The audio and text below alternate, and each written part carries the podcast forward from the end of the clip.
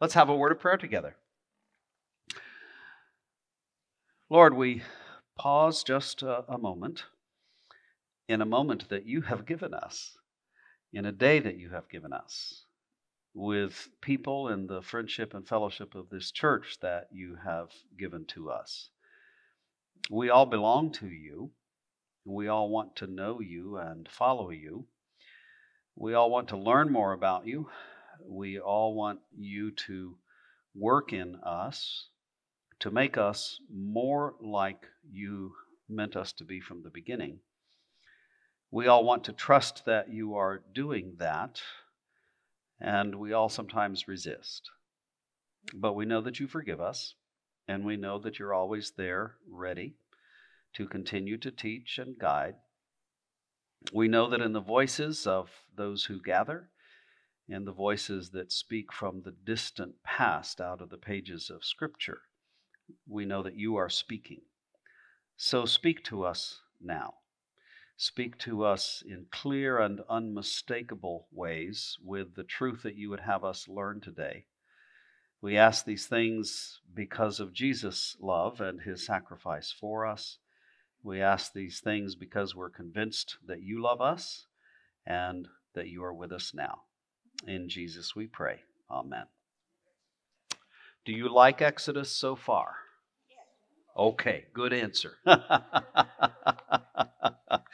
Good answer. It's really quite a ride. After I finished doing the notes for today, it occurred to me we probably should have split this section of Exodus into at least 3 different studies, but then we don't have 4 years to study Exodus, so we'll come back to it. At any rate, you've gotten a good start in Exodus, understanding the situation of the family of Abraham that was once at the top of Egyptian society in some sense, and now is at the bottom of Egyptian society, and how they are suffering mightily.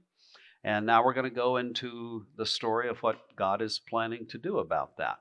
This section of Exodus is very well known because it's so pivotal in the whole story, because it is just so rich. It's like 100% packed with calories of truth and meaning, and so many different layers and so many important things to talk about.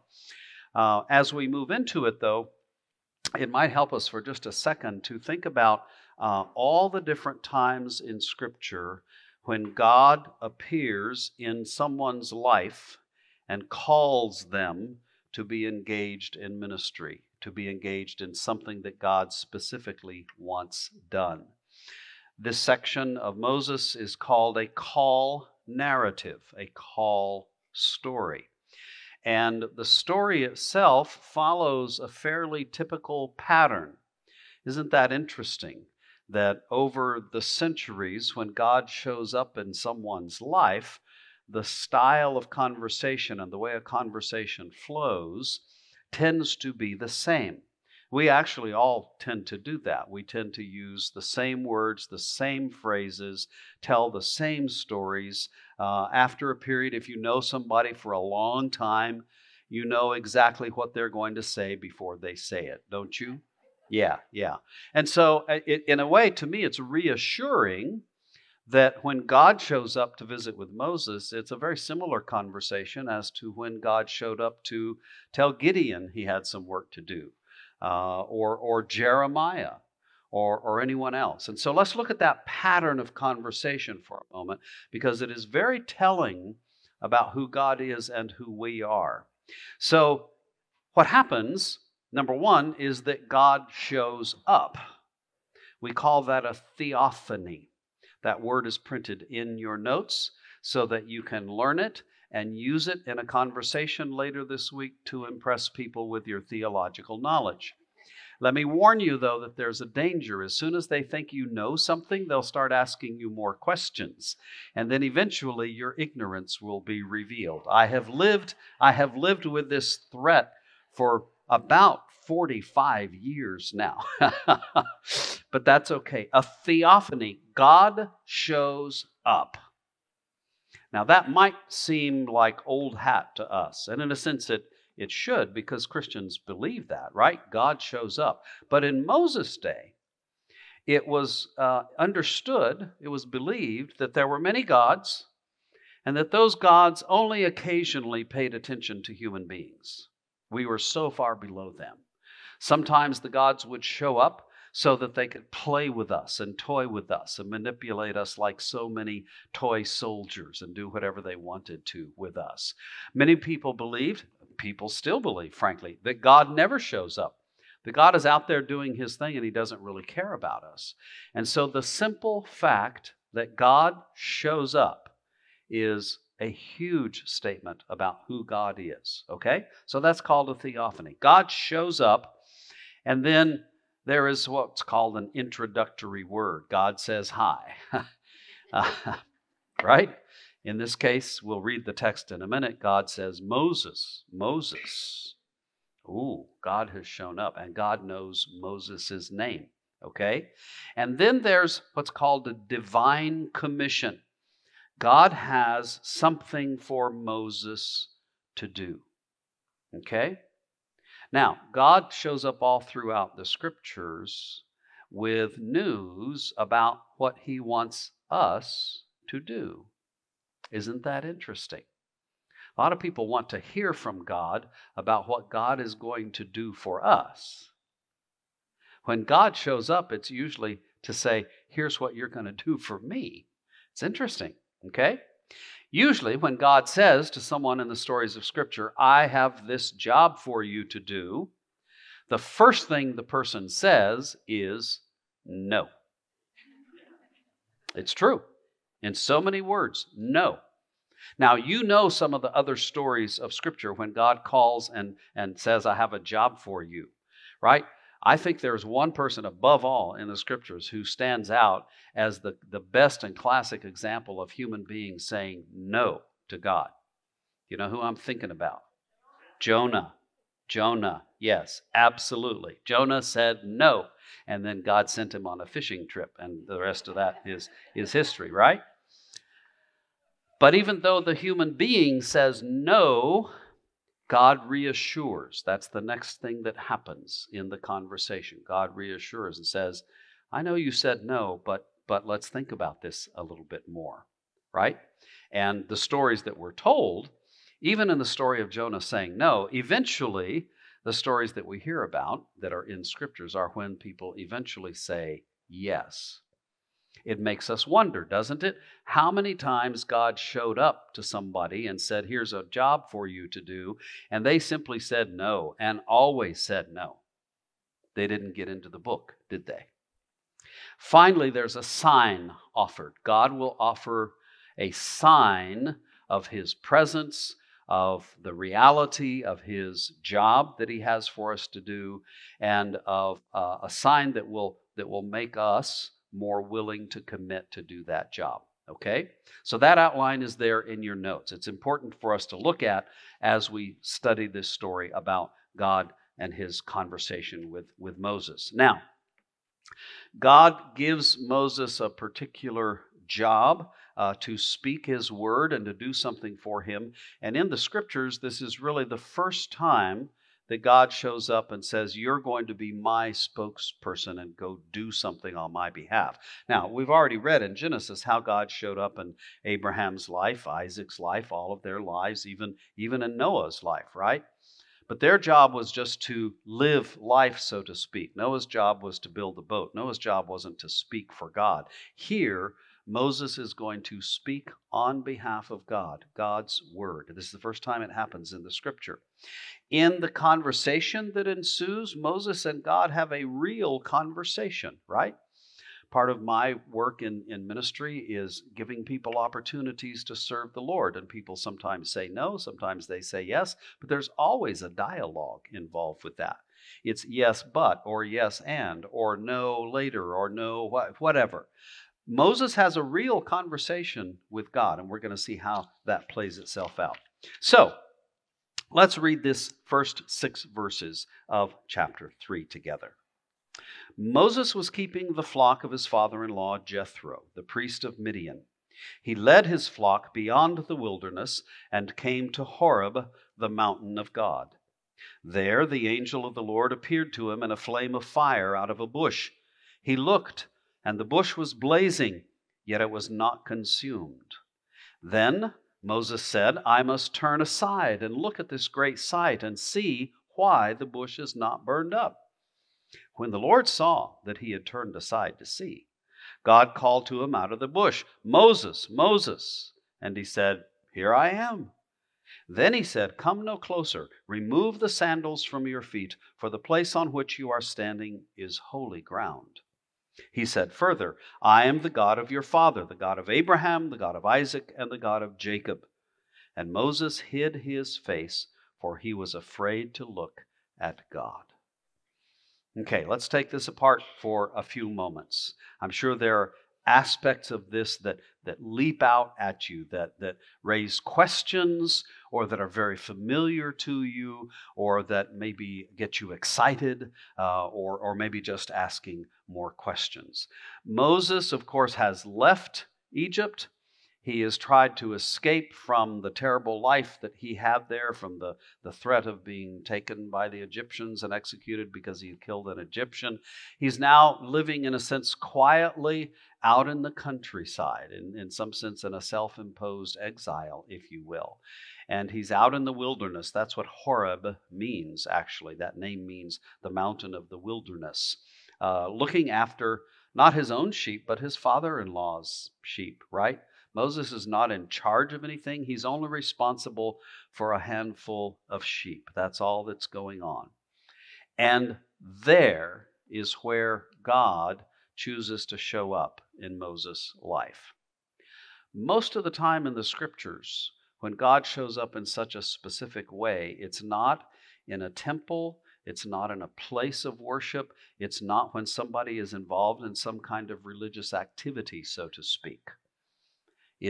We would think of it as out of the blue, in the middle of nowhere. That may be where God can actually get our attention, right? Now, I hope God gets our attention in worship, right? In church, so to speak. But God takes that moment, and that's often the way that works. Now, God appears as a flame in a bush that is burning, but it's not burning.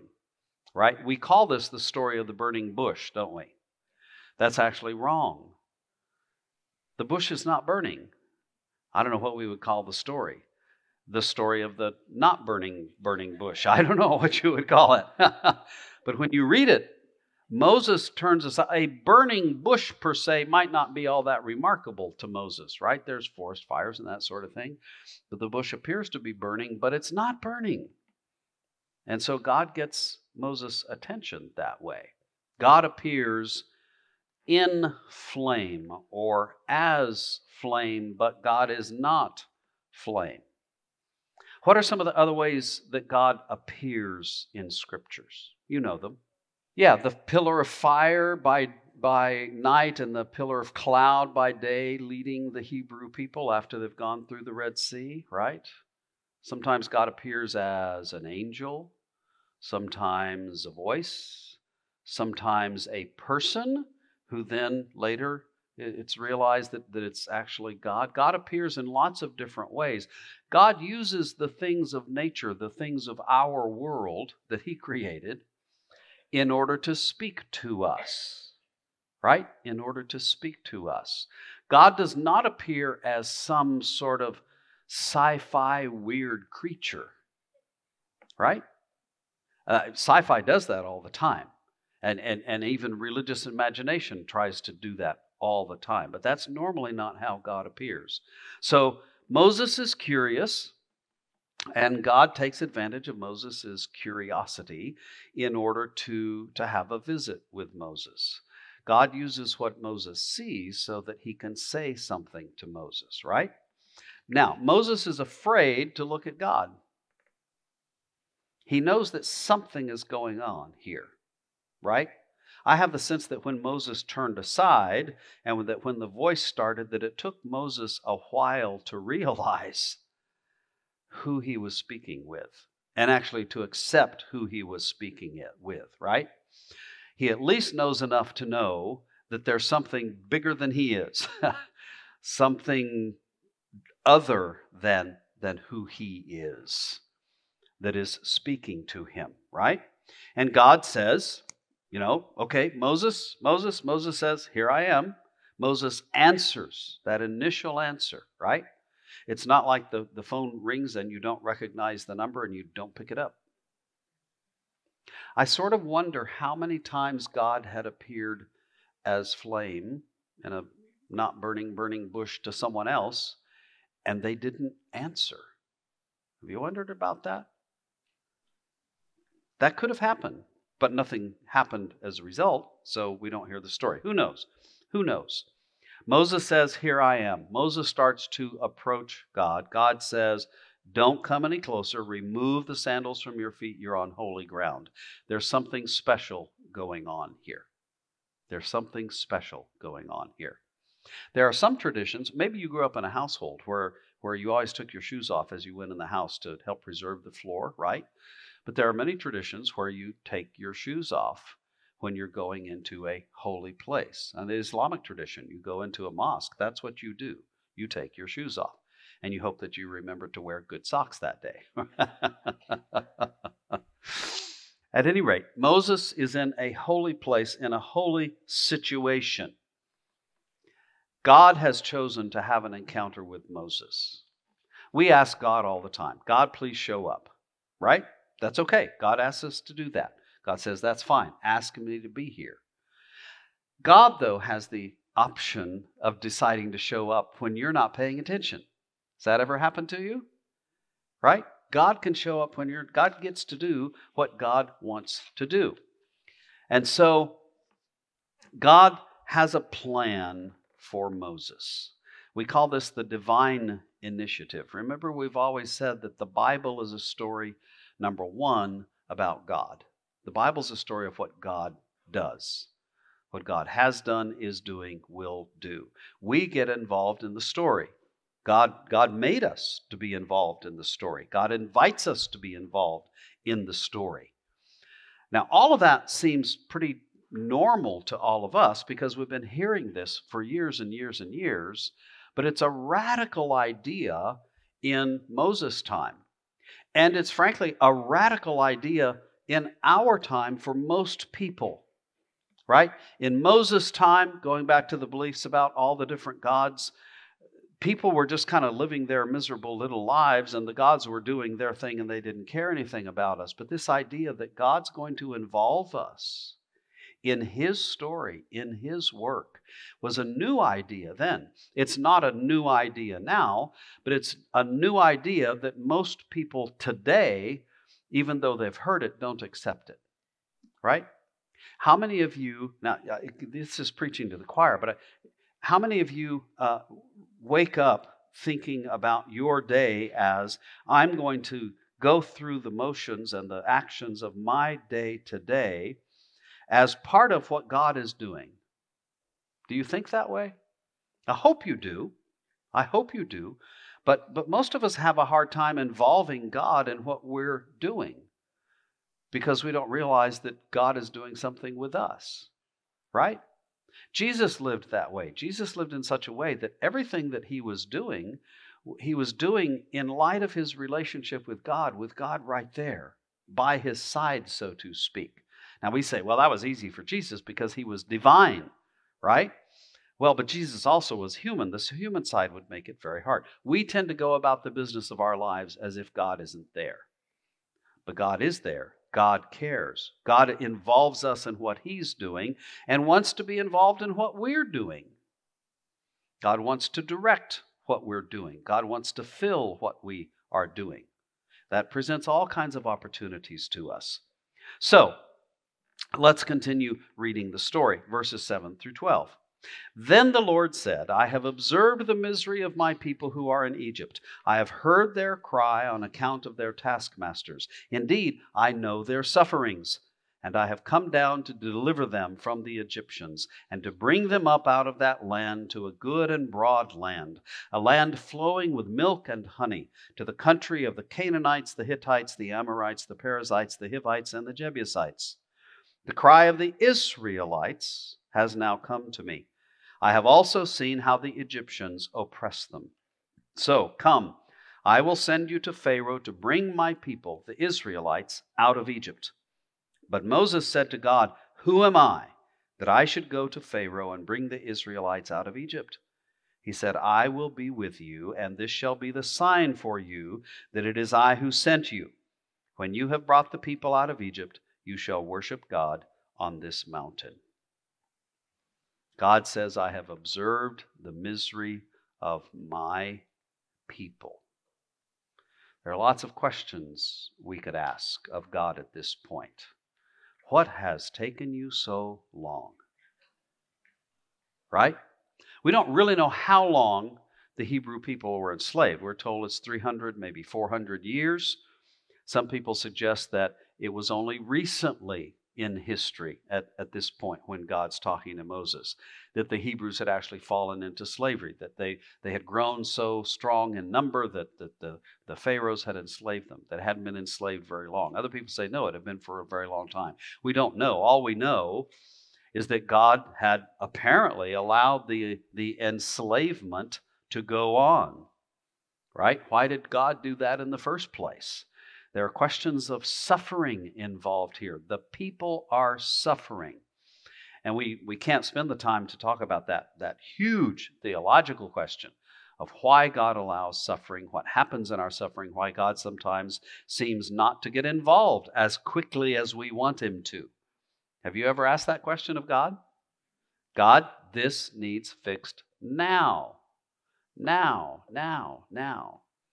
We'll come to that question more often as we go through the story of Exodus, but it's a question that arises right here, right now. What we do know is that God does, in his own timing, God's timing, divine timing, God pays attention, and God claims his people.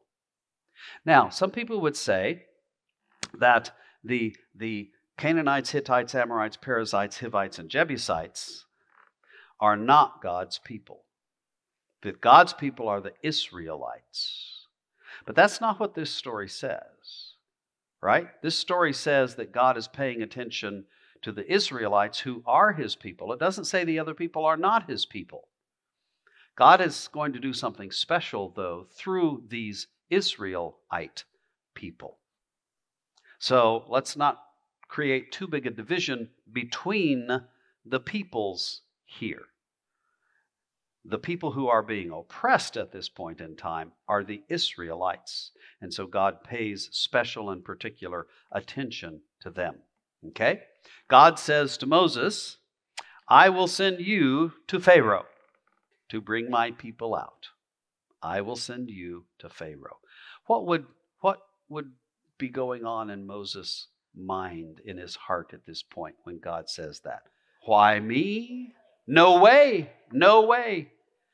in God's green earth is a phrase that I like to use sometimes. No way in God's green earth, right?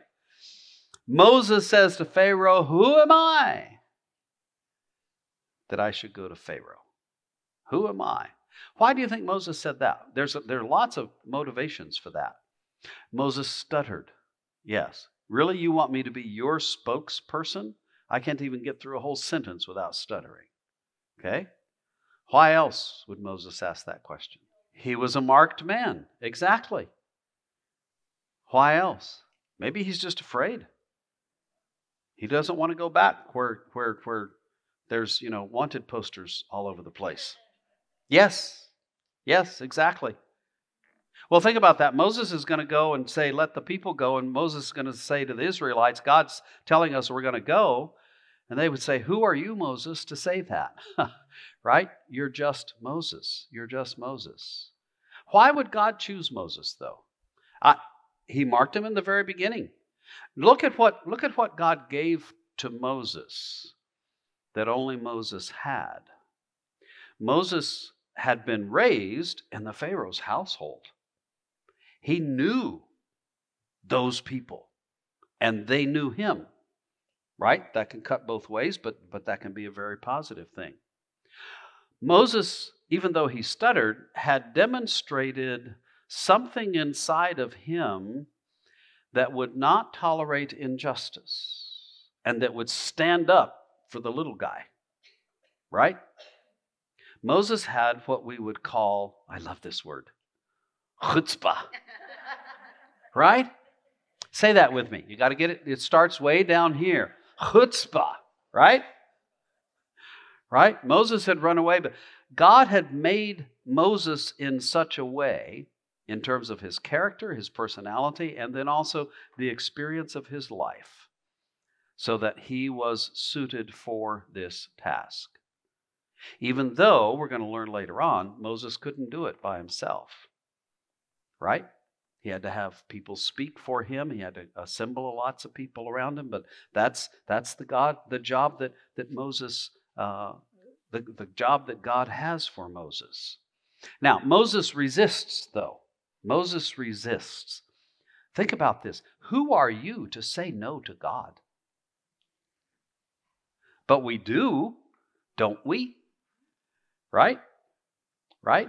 I've had these conversations with some of you in this room before. I love when I'm asking somebody to do something in the church. I love calling people up and saying, hi, God has a plan for your life, and I'm going to tell you what it is.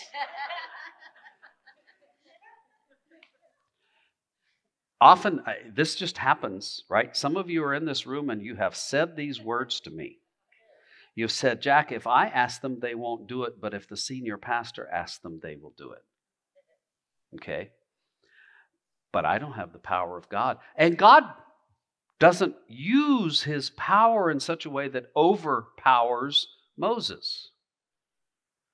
Here's a question. Could Moses have said to God, nope, and never gone back to Pharaoh? Could Moses have done that? Yes. Yes. You know, leads me to think maybe there were other shepherds up on the mountain for the last couple hundred years, and God showed up in the burning bush and said to them, go do this. And they said, nope. Period. That was their final answer. Does God need Moses to do his work? No. God can use anybody. God can use anybody, right? How many of you heard Mark Mueller's sermon a couple weeks ago talking about choosing the disciples, right? These impetuous, what's the word I'm looking for? Some of them were thieves. They weren't very mature. You look at all the disciples, they were just, you know, not the best people. What's that? Ordinary. Ordinary is a great word. Yes, ordinary. God chooses to use us to be involved in his work, to do his work for him. I wonder if Moses had said no, how much longer God would have waited or what God would have done, right? God always uses very ordinary people. And that's really good news for all of us. Yes, here's the good news for your life today. You are ordinary. Yes. If you want to come here to have your self-esteem built up, it ain't going to happen. Right? It will happen in the right way. God loves you. You're amazing. And you're ordinary. We can talk about that further too, right? God has a plan for Moses. Now, towards the end of this conversation, God says, you know, you're going to release the people. I'm going to release the people through you. There are a lot of folks that say that you should never talk about religion and politics and that religion and politics should never mix. And that's an interesting statement because it's clearly not biblical. How political can you get? For God to say to Moses, go to Pharaoh and tell him that the entire economic system that he has built on the backs of the Hebrews is wrong, and I'm taking them out of there. You think that's not political? That's as political as it can get. Now, we can talk about various political stances, candidates, parties, issues till the cows come home, and disagree about those things or have different ideas about those things. That's all fine. That's all well and good. And we should do that. We live in a country where we get to do that for the most part. I hope it continues. I'm not sure that it will.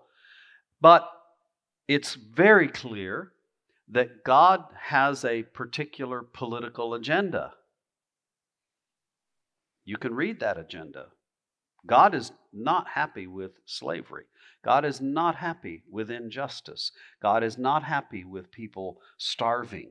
God is not happy with a lot of things. That's pretty clear. How we get there is a different question. I get that.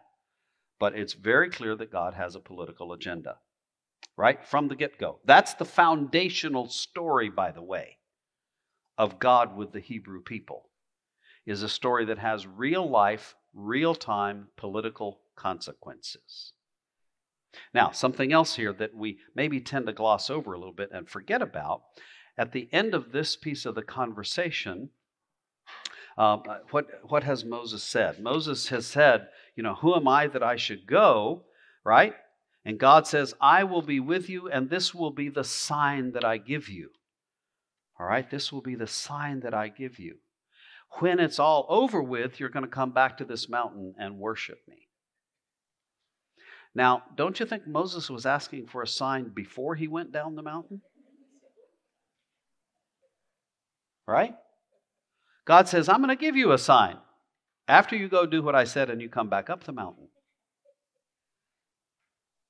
What does Moses have to do with that sign? Right? He has to accept it for what it is. I mean, he doesn't have to, but he does. God gives us tasks to do. Every single one of us. Maybe not as dramatic as leading people out of slavery. But God gives every single one of us things to do, and we choose whether or not we go do them. But when we go do them, the only proof that we have that it's going to happen ultimately boils down to our faith in what God has said.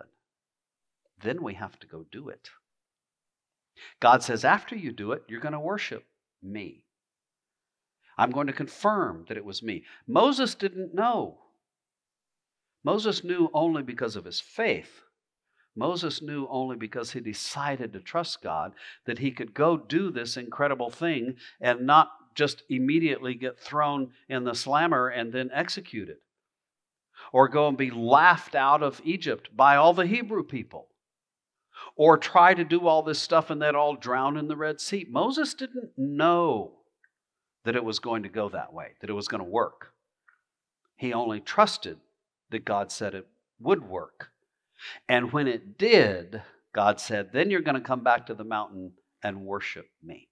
It's going to end up okay at the end, and that's when you're going to really, really know. Does that make sense to you? I think that's kind of the nature of God's call and our faith in God, really, is we know what we're supposed to do. We think we know what we're supposed to do. We try it. Sometimes it doesn't work. Or sometimes it doesn't work and something else worked that we didn't know was supposed to work that was more important than the first thing that we thought was supposed to work. What I said just made sense, Errol. I'm sure it did. Right? Isn't that the way of it with us and God? See, this is all such human stuff. It happens in your life. You don't have to look at Moses and say, oh, Moses, great big, you know, figure of history and the Bible and all that stuff. And, you know, I'm sure he's got one of the biggest mansions in heaven and stuff. No, this is the way God works with all people. This is the way God works in our lives. Absolutely fascinating. Let's keep on going so we can get finished. Answer some questions, maybe. Verse 13 to 22. But Moses said to God, if I come to the Israelites and say to them, the God of your ancestors has sent me to you, and they ask me, what is his name? What shall I say to them? God said to Moses, I am who I am. He said further, thus you shall say to the Israelites, I am has sent me to you. God also said to Moses, thus you shall say to the Israelites, the Lord, the God of your ancestors, the God of Abraham, the God of Isaac, and the God of Jacob, has sent me to you. This is my name forever, and this is my title for all generations.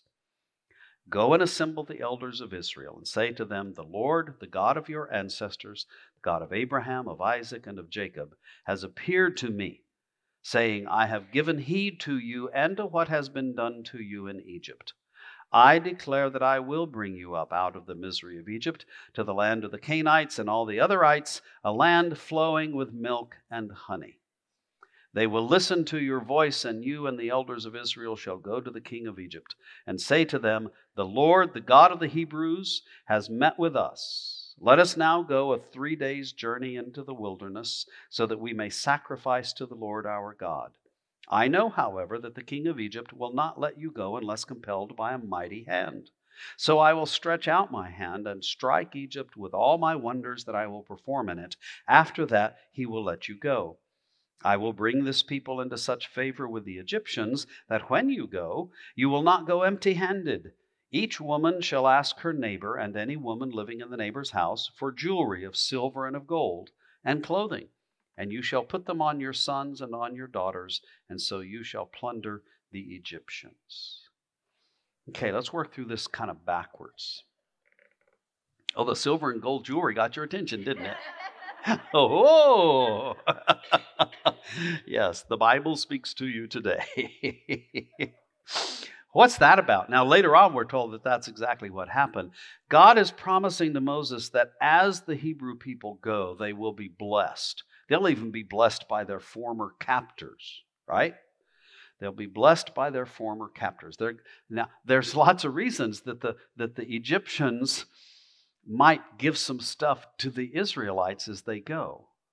Maybe it's because they've realized they're wrong and they're trying to make restitution. Maybe it's because they can't wait for them to get out of Dodge because they're tired of all the plagues and all the problem. We don't know what the Egyptian motivation is. All we know is that this is going to give the Israelites something with which they can go. Okay? Now, working back a little bit further through the story, again, backwards. God says you're going to go to Pharaoh and say, let my people go. And what we want is a 3-day vacation so we can go into the wilderness to worship, okay? That's not the same thing as let my people go and keep on going. It's almost like God enters into a little negotiation with the Pharaoh here. Well, let's see if we can get these concessions, right? Instead of a 40% raise for the United Auto Workers and a 4-day work week versus a 5-day work week, let's ask for something else, okay? So there's some real-life politics going on here as we go through the story of the negotiation between Moses and Pharaoh. It's a fascinating conversation. We'll talk more about that. But here we see God revealing to Moses a little bit more of how this thing is going to play out, right? It's going to take some time. It's going to take some wrangling, okay? Now, let's go back even further to what really is the most important part of this whole story, and that's the name of God, okay? Notice when God calls to Moses and says, Moses, I have this job for you. Moses says, who am I to do this? But then there's another question, isn't there? Who are you, God? Who are you? God has already identified himself and will continue to identify himself in several ways to Moses. The primary way is that God says, I am the God of your forefathers, of your family before you. I'm the same God who was talking to Abraham, Isaac, Jacob, Joseph, all the way down the line. Now, we would say if God is talking, it's just God. There's only one God. But remember, there's lots of gods in Moses' day. That was the belief. So God has to identify himself. There's more to it than that, though. God is saying, I'm the same one who has always been with this family. The fact that you exist is because of me, right? Have you ever wondered why you exist? Well, you exist because your mother and father made you exist, and their mothers and fathers made them exist. And you go all the way back. The same one who is with all of them is with all of y'all. That's part of the importance of God saying to Moses, I'm the God of Abraham, Isaac, and Jacob. But then Moses wants to know God's name. What's in a name? We've heard that before, right? Lots of times people are given names today just because people like the sound of the name, right? But why do we name things? In most of human history, names mean something, right? How many of you have a name that was given for a reason other than your parents liked the name, right? Are you named after your grandmother or your dad's favorite horse, or you know, you're named after something or for a reason, right?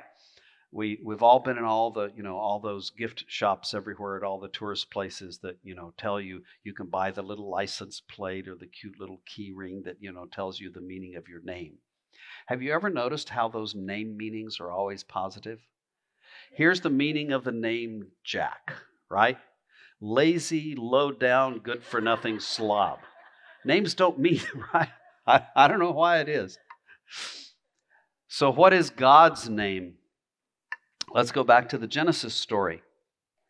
God creates everything, and then God creates Adam. And everything that God has created, all the creatures, come before Adam, and Adam gives them their name, doesn't he? Right? Who has the authority? Who has the right to give you your name? In most human culture, for most of time, it is the parents, through whose work the child exists, who have the right to give a name. I've seen situations where people change their names because they didn't like what mom and dad did, or they want to do something different with life or whatever, right?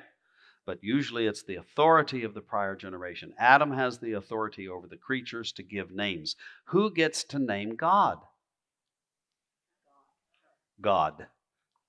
God gets to name God. And then God gives the name. The name. It is a fascinating thing. Most commentators will say that this is one of the very most, if not the most difficult scripture to interpret, right? God says, I am who I am. You can interpret the word, and we'll talk about the word in a minute, many different ways. I will be what I will be. I will be who I will be. I will cause to be what I will cause to be. I will be who I am, and I am who I will be. I will be God for you. It's like God says, I be.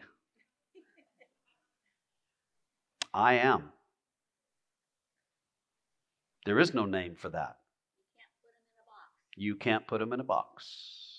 You can't put them in a box. The word itself, when the ancient Hebrew people and modern Hebrew people, when they come to the word, they say the word Adonai. That is not the word. It's nowhere close to the word that's written in Scripture. They substitute the word Lord. That's what Adonai means, is Lord. The Greek translation is Kyrios. Our translation is Lord, the master of everything. But the actual word is spelled without vowels, and we don't know what the vowels actually would be. The ancient Hebrew people refused to give vowels to the word. You cannot pronounce something without vowels, okay?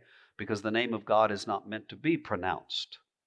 But it's our understanding that the word itself would be pronounced as if it were breath. Yahweh. Yahweh. That's the way you'd say the word. Why is it pronounced in that breathy sort of way? Yahweh.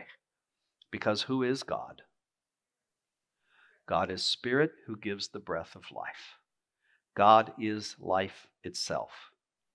By extension, God is existence itself. God's name talks about existence. I am who I am.